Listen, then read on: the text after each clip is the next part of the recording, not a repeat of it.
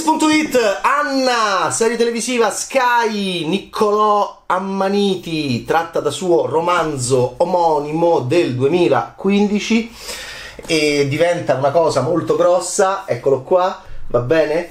Con eh, immagine già di, eh, di astronauta, di mamma astronauta Elena Lietti che viene appunto il cui, il cui, casco viene baciato. Va bene, dal piccolo Astor, interpretato da Alessandro Pecorella, già un'immagine che ricorda forse più First Man di Chazelle quando lui ritrova sua figlia sulla Luna. Che non la distopia, ma adesso centriamo. È, un, è una serie molto complessa che mi ha molto interessato analizzare. Sei episodi di circa un'ora l'uno. Distopia, distopia, per piccina che tu sia, in realtà è grossa perché l'Italia è stata colpita da un virus e perché Ammaniti, dopo il miracolo, torna ad affrontare la macchina da presa. Molto interessante la... Mm, diciamo non tanto la comparazione testo-serie uh, quanto questa idea, quanto l'idea del possibile futuro cinema di Niccolò Ammaniti, visto che è molto interessato a questo, nuovo, a questo tipo di linguaggio che potrà tranquillamente sposare con la letteratura o forse appunto chissà che cosa succederà nel futuro. Diciamo che sono sei episodi di circa un'ora l'uno. Ehm, che raccontano di questa Italia, ma nello specifico Sicilia, colpita da un virus eh, che ha ucciso tutti, tutti, i grandi e che ha lasciato i piccoli eh, da soli. E i bambini ci guardano, i bambini ci sdrumano, nel senso che i bambini ci hanno guardato mentre morivamo e mentre ci decomponevamo. Allora, io non... Eh, è una serie molto interessante con un grande, ecco questo è molto interessante, un grande utilizzo, un, una, un grande sforzo produttivo perché si inquadrano cadaveri, perché si inquadrano, si, inquadra, si inquadrano zone desolate di autostrade, di città e quindi c'è un grande sforzo produttivo. Noi non facciamo distopia. Mi ha ricordato 2061 dei fratelli Vanzina. La, oh, la Salerno Reggio Calabria è bloccata pure nel 2061, che era una delle cose più divertenti in chiave distopica, ma quella era una commedia. Qui c'è questa idea terribile di questo virus che ha colpito il nostro paese. Eh, stiamo lì, eh, non sappiamo nel resto del mondo quello che è successo e siamo con Anna e Astor soprattutto e, e cioè i, questi lei ha 13 anni lui è più piccolino eh, lei era piccolina eh, come lui adesso quando è scoppiato il virus e ha visto eh, qualcosa cambiare attorno a sé soprattutto appunto i suoi genitori e noi siamo con loro nella sopravvivenza, nella quotidianità e nella, poi a un certo punto nell'eccezionalità dell'avventura che secondo me arriva un po' troppo passivamente verso il personaggio di Anna. Eh, una cosa che io non condivido è la struttura non lineare che lui utilizza anche nella serie eh, come nel libro perché per me la distopia a livello visivo è Mad Max, la migliore distop- per me la, è la migliore distopia di sempre. Ed è così bella, è così interessante vedere soprattutto poi il bambino come reagisce a questo e come, e come interagisce con un mondo e con oggetti della quotidianità che però hanno adesso un, una, un ruolo e un utilizzo eccezionale nell'eccezionalità della vicenda. Io non voglio tornare indietro io non voglio tornare indietro a quando era tutto più pacato, a quando c'era mamma, a quando c'era papà, perché voglio vivere la grande avventura della distopia. Per me la distopia andava assolutamente isolata nel presente anche perché ci avrebbe eh, assolutamente mh, mm, avrebbe lasciato in un fuoricampo dell'immaginazione il passato. Magari sarebbero stati bellissimi dei, dei flashback fum, molto veloci, molto veloci di Anna che sta a scuola, di Anna che quando vede un qualcuno eh, si ricorda di quel qualcuno che stava nel suo paese, anche perché Ammaniti utilizza una idea su larga scala e con immagini molto dall'alto spesso e molto larghe da distopico eh, da distopico panoramico, diciamo, che mal si sposa secondo me con il localismo drammaturgico. Ah, ma tu eri il figlio del droghiere. Ah, ma tu, io mi ricordo, tu mi hai dato un bacetto. Ah, io mi ricordo che in, nel paese vi chiamavano vi, vi, chiamavano il gemello stronzo e, e, il coglione, che è una battuta molto buona. A scuola vi chiamavano lo stronzo e il coglione nei confronti appunto di due gemelli che, eh, che figli di un droghiere che mh, mm, adesso gestiscono questa, questo grande magazzino alimentari che poi Ammaniti inquadra anche in un modo un po' misterioso, troppo misterioso per i miei gusti. E ehm, perché, perché, per, perché, per me, perché io sono rompicoglioni della distopia, mi piace così tanto e Mad Max è il massimo che io voglio che io voglio che nella distopia è molto importante come hai eh, se metti in piedi uno spettacolo, uno show, no? Come fai a mettere in piedi uno show? Eh, come fai a, a, a, utilizzare quelle luci? Come fai a, a, mettere quelle canzoni? Come fai a mettere Sirius di Alan Parson Project a palla eh, più che i Chicago Bulls che entrano in campo in The Last Dance? Come fai a fare uno show, uno spettacolo? Eh, non mi basta che mi inquadri due ragazzetti che fanno i costumisti, voglio vedere l'impianto scenografico, voglio vedere l'impianto luci. Nel momento in cui tu me lo fai vedere, ma non mi fai vedere in un mondo distopico come l'abbiamo fatto, io sento una grande carenza.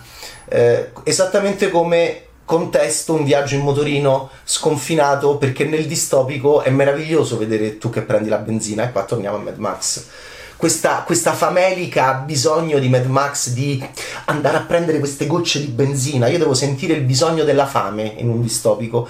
Mad Max che mangia il Dinky D del cane e Mel Gibson che... Mm, mm, tutto rovinato, tutto stanco, tutto famelico, tutto distopico in un deserto, da quant'è che non mangia, e il cane che viene verso di lui per mangiare il Dinky D quella è la distopia. Quando noi vedemmo quella scena del Dinky D, vivevamo in un inizio di decade, e Ammaniti è della mia generazione, lo sa, di sfrenato consumismo, di, di edonismo reganiano, come diceva D'Agostino, quindi di anche prodotti molto diversa dall'epoca che viviamo ora, di eh, sovrabbondanza e, e le nostre case di piccoli italiani borghesi in un paese ricco, perché l'Italia era ricca all'epoca, eh, rampante, capitalisticamente rampante, eh, erano piene le nostre case borghesi, se avevamo dei cani, sono cresciuto in un quartiere che era, c'erano più cani che cristiani,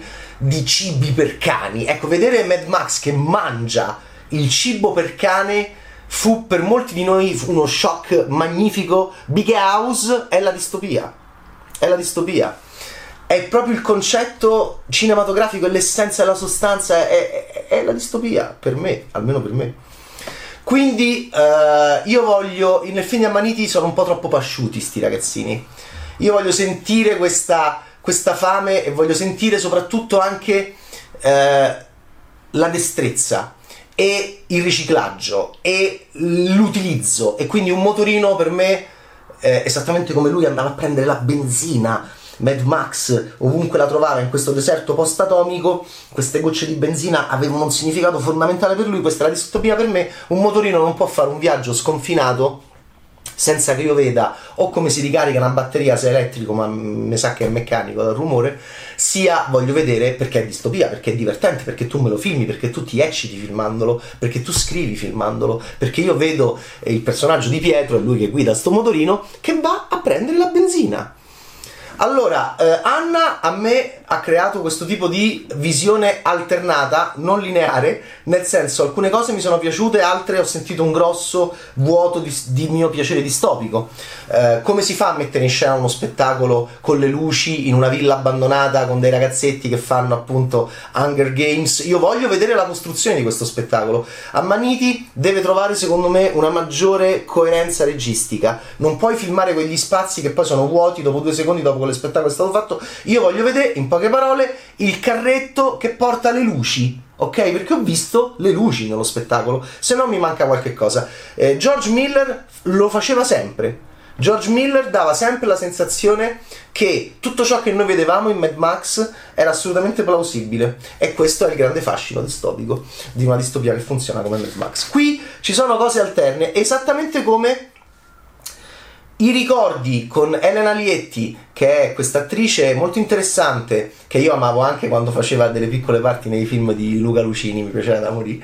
Ehm, questa attrice molto interessante che poi vedremo adesso nel prossimo Moretti, ma che nel Miracolo aveva secondo me un ruolo magnifico in relazione a com'è, a come parla, al suo viso, alla sua bellezza, a questa idea di Milano di alta società un po' esangue eh, vedere questi flashback con la mamma di Anna e Astor, interpretata da Elena Lietti, sono troppo pagati, sono troppo solari, sono troppo sereni mentre lei sta preparando appunto finché era in vita il grande manuale di istruzioni per guida galattica per autostoppisti, guida galattica, guida siciliana per sopravvivere appunto a questo virus. Sono sei episodi che vanno avanti e indietro nel tempo con Anna e Astor che viaggiano, che fanno avventure, che incontrano nemici, che incontrano amici ehm, e che e però appunto eh, Giulia Dragotto che fa Anna a volte io l'avrei voluta più cameroniana più Sarah Connor più nervosa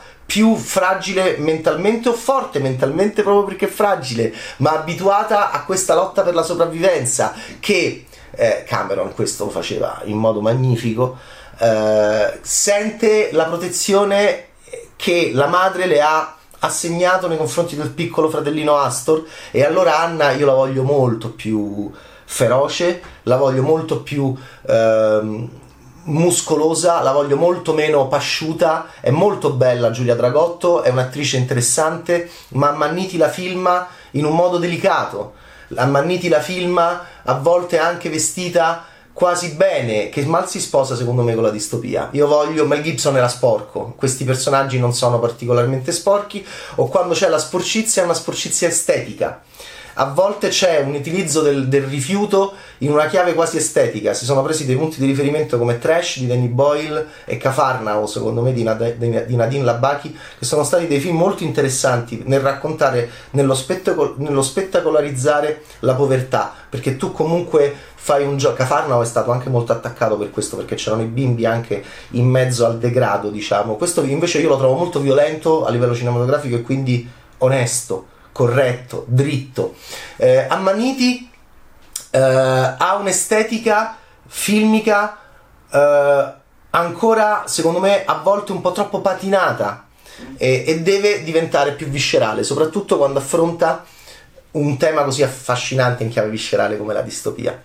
Ma di cosa stiamo parlando? Stiamo parlando del fatto appunto che in questi sei episodi, che io non avrei fatto non lineari, eh, se non attraverso boom, dei momenti in cui tu vedevi solo per due secondi un'immagine di loro in classe, un'immagine di loro in vita borghese, un'immagine di loro in vita ancora nostra, corretta. I realizzatori di questa serie sono stati così eh, spaventati che fanno una dita, devo dire, veramente molto carina, molto amabile all'inizio di ogni episodio dove dicono guardate il virus, il covid è esploso sei mesi dopo l'inizio delle nostre riprese e soprattutto eh, il, questo signore ha avuto un'idea non male nel 2015 di virus. Quindi mh, mi, fa- mi, ha fatto molta tenerezza e li-, li, ho capiti questo loro dire comunque allo spettatore borghese che stava per acc- accedere allo spettacolo Anna.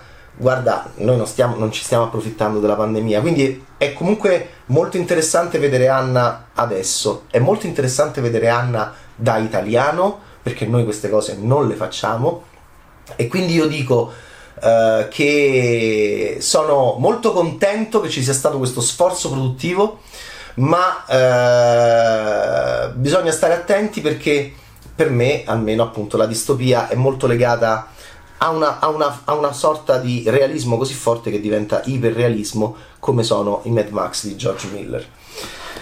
Nei viaggi e nelle vicissitudini c'è l'incontro dei blu e dei bianchi. I ragazzini blu che è il risguardo di Satana quando una diventa blu, Ammaniti poi si vedono tutti diciamo gli amori di Ammaniti, no? Lei diventa tutta ah, così come si spesso quando le cade il, casco, il, il secchio di sangue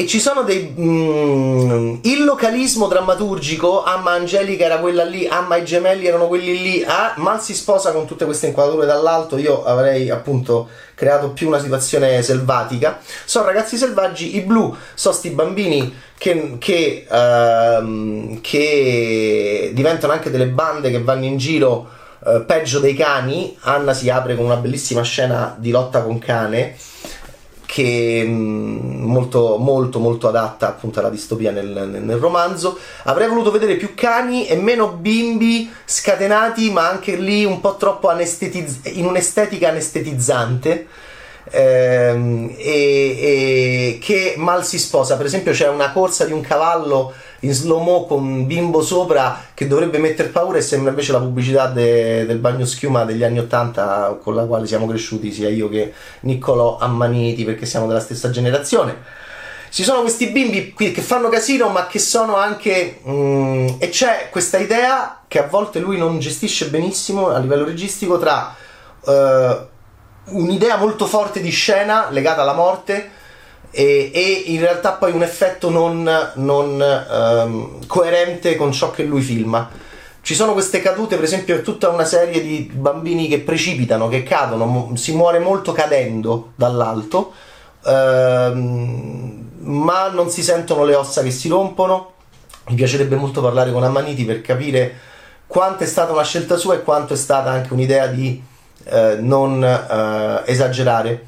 Perché quando fai questi film è, è, tutto lì il segreto del, del, del, quando fai questi film, quando fai queste imprese audiovisive così complesse, è tutto lì secondo me il segreto del successo. Trovare un equilibrio tra eh, la cornice del racconto distopica e l'effettistica in termini di prop e di sound design e di mm, movimento di macchina, make-up, insomma tutto ciò che sta dentro quella cosa che si chiama fotogramma. Eh, che dovrebbe essere in coerenza con quella cornice che tu hai, che tu vuoi. E quindi a volte io trovo una discrasia tra il risultato e, e, la, e questo eh, mi distacca e questo crea un problema secondo me nel, nel prodotto, nel testo, eh, nel testo che, che, si sta vedendo. Però eh, i blu sono sti bimbi che fanno casino, i loro capi sono i bianchi che hanno questo trucco eh, un po' a croste che sembra quello di Tim Curry in una scena di, Ro- di Rocky Picture Show quando è truccato male verso la fine i bianchi eh, sono questi perché? Perché si muore con la rossa, eh, blu, rossi e bianchi, si muore con la rossa quando eh, uno diventa grande, si muore. E, e, e, per nasconderlo comunque per uh, essere più presentabile esteticamente si cominciano a truccare di questa cosa di, con, si, si, cominciano a incipriare e sembrano anche e c'è questa idea di decadenza da Maria Antonietta eh, questa decadenza da ancien regime con questi che non sono anziani ma, ma sono regime perché? perché i più grandi sono diventati i capi di questa Sicilia deserta. Eh, il resto del mondo com'è? Anna l'avrei voluta molto più eh, nervosa a livello muscolare, eh, come, come, fa Linda Hamilton, come fa Cameron con Linda Hamilton. A livello psicologico e a livello anche fisico, in un meraviglioso film ehm, di fantascienza come Terminator, e, e in un meraviglioso film come Terminator 2 dove lei è anche proprio cambiata. Avrei voluto che Anna fosse molto più dura molto più nervosa avrei voluto vedere la sua muscolatura eh, secca e mh, mm, avrei voluto vederla più febbrile e più, e più guerriera eh, meno dolce eh, meno carina l'avrei voluta vedere più bella e più feroce e lì devi avere però una ideologia precisa di rappresentazione del femminile all'interno di questo tipo di contesto. E, e, e quindi eh, e poi ci sono appunto queste eh, e, e, poi ci sono tutte queste diciamo uh, situazioni che si possono creare. Ci sono tanti prodotti commerciali che vengono scritti nel libro invece molto carino ne, ne, nella serie il bounty viene citato eh, a un certo punto però è molto interessante nella serie che eh, un personaggio di villain che è diventata una bianca e che mh, mm, praticamente citi molto questi eh, reality game Uh, con i quali è cresciuta e quindi è quella il momento Hunger Games di questo spettacolo pirotecnico le cui coreografie il cui impianto uh, fotografico uh, io voglio vedere come è stato realizzato perché quella è la distopia per me e tu non me lo puoi far vedere così senza farmi vedere come è stato costruito. E, e lì c'è appunto questa idea però del, dell'utilizzare peraltro su Sky è buffo vederla pressure test dopo Masterchef cioè ragazzini che sono cresciuti con Masterchef che dicono pressure test tu vai a X Factor Stai serena! Magari hanno sentito i loro genitori che eh, usavano questa espressione eh, riferita a un uomo politico che l'aveva usata nei confronti di un altro uomo politico. Quindi, insomma, queste età di questi bimbi che a casa, questo è geniale. Eh, a casa hanno ascoltato queste cose prima che tutti noi grandi morissimo. Perché? Perché sta rossa arriva e t'ammazza quando tu cresci, quando hai le mestruazioni quando eh, ti comincia a uscire lo sperma dal pisello, come dice la mamma appunto eh, nel, nel, libro eh, nei confronti dei maschietti e quando esce il sangue dalla topina, eh, come scrive lei nei, se sei una, una, una, ragazzina. Sono sei episodi.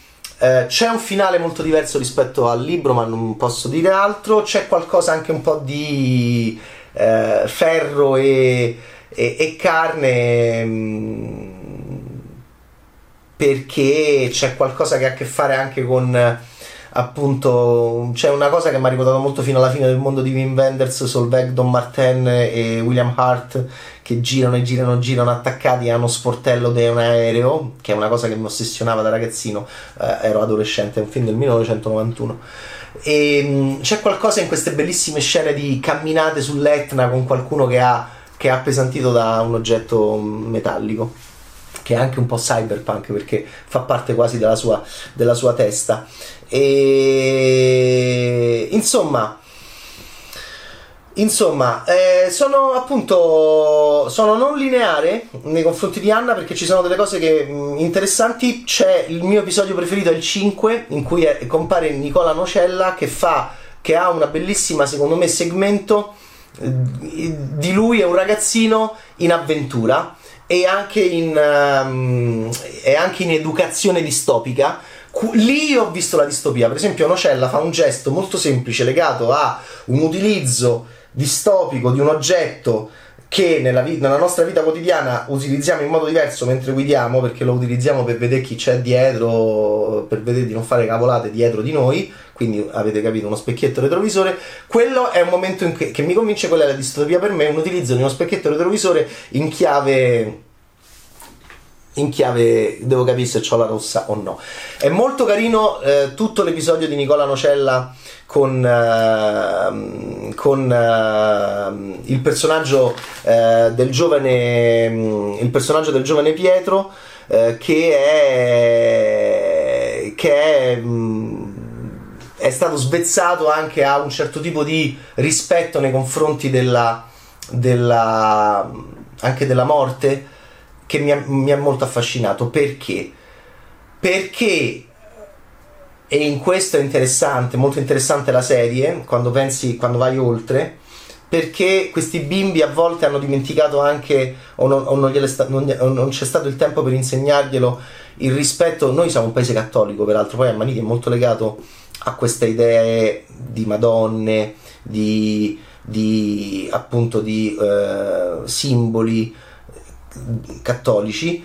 Eh, noi siamo un paese cattolico e l'idea che non ci sia, eh, in molti di loro non ci sia più il rispetto del, del cadavere è molto affascinante.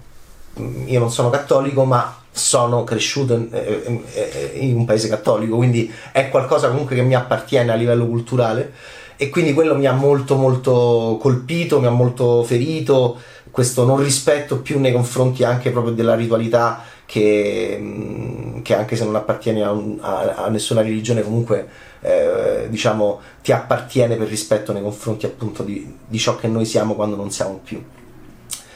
Ammaniti fa una cosa stupenda eh, che, che, in chiave non lineare avrebbe funzionato da Dio secondo me perché, secondo, perché lo dovevi fare che partivano e andavano con flash c'è Francesca Manieri con lui in sceneggiatura con flash velocissimi del passato che però noi non dovevamo vederlo il passato e dovevamo stare solo là dentro, in mezzo a queste difficoltà, in mezzo a questa nuova vita e sarebbe stato secondo me eccezionale perché fa una cosa a Maniti che lì mi è piaciuta moltissimo dove c'è tutto quello che io a volte non ho visto in altre sequenze, cioè una perfetta coerenza, eh, perché c'è tutto un segmento della, di quello che fa Anna a livello mentale, struggente, bellissimo, con i corvi, con le finestre aperte, con mamma che sta lì e che mh, si sta che, che, con mamma morta e, e quindi e Ammaniti gestisce con i bravissimi effettisti speciali, con il make-up, gestisce in modo magistrale il corpo, il passaggio da lietti a non lietti che ho trovato magnifico eh, e anche i movimenti e la caduta del corpo dal letto. Que- lì e quindi io sono appunto scisso perché è una serie scissa. A volte c'è un'estetica anestetica, a volte invece Ammaniti va proprio a colpire il bersaglio senza essere scabroso, senza essere scioccante e senza essere volgarmente scioccante, arriva proprio al concetto stesso dell'orrore di una situazione orrenda, non per colpa nostra, soprattutto non per colpa di Anna e Astor che ci si sono ritrovati, ma per colpa della situazione. Quella è distopia. siamo stati brevi. Eh, io penso che lui voglia fare cinema e allora deve concentrarsi e deve stare sempre più tranquillo e forse con un lungometraggio avrà anche, visto che si sta cimentando con la cosa più difficile, avrà, con, il lungo, con il lungometraggio avrà la possibilità di essere più compatto perché questa è una cosa molto difficile da fare. Questa qua. Questa qua è una cosa molto molto difficile da fare. E questa è la serie Anna Distopia in Italia. È possibile? È possibile, quindi anche solo per questo vanno fatti i complimenti a tutti quelli che l'hanno fatta. Anna, sei episodi di un'ora l'una di un'ora l'uno, regia di Niccolò Ammaniti, da romanzo di Niccolò Ammaniti. Ciao Bad!